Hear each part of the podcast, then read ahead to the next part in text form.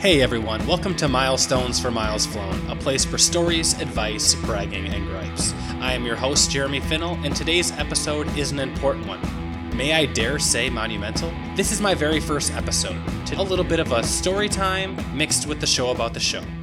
As some of you may know, I am a frequent flyer. You know this because we've met on the planes as seat buddies, in the Sky Club or airline lounges, on the plane train, rental shuttles, hotels, most commonly at the bar. And I have been wanting to start a podcast for quite some time now.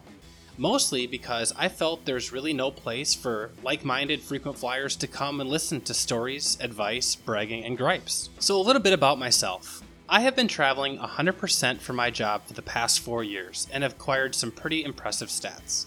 I am a field commissioning engineer who travels the world starting up and commissioning water treatment facilities. These tend to be day trips for compliance, warranty, or training, and on an average year, I fly between 250 to 280 flights a year, typically running 300,000 miles. Within my first year, I quickly achieved top tier elite status with National Rental Car, Hilton Honors, and Delta Airlines, and have maintained that status since year one. These are my preferred and where my loyalty lies. However, you do not have to share my same alliances to enjoy this podcast. What's most important is that you travel or you want to get into heavy traveling. That's enough about me for now. Let's get into the reason why I started this podcast. I feel that there really wasn't any outlet for us frequent flyers. If there were, I would have dove headfirst. Since there wasn't, I felt like it was time for me to initiate. Because let's be honest, no one can really relate to us except us. Being gone all week long just to come home on the weekends for two days is hard on us and those around us.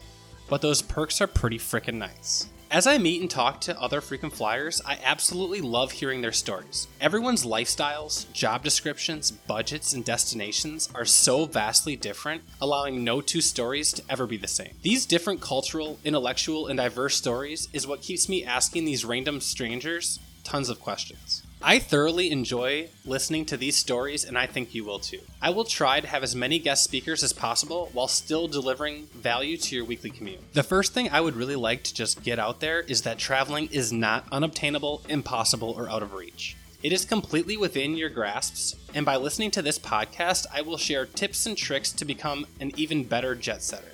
When I was younger, I told myself how cool it would be to travel the world, but it was unobtainable because the world is so big. Now that I travel every other day all around the world, I should be asking, why don't you travel? And the world is so small, you can get anywhere within a day. And traveling can give you so much in life and with so many benefits, whether it's perspective, adventure, the ability to learn new languages, create meaningful relationships from people all over the world with different cultural ethnicities, religion, and political beliefs.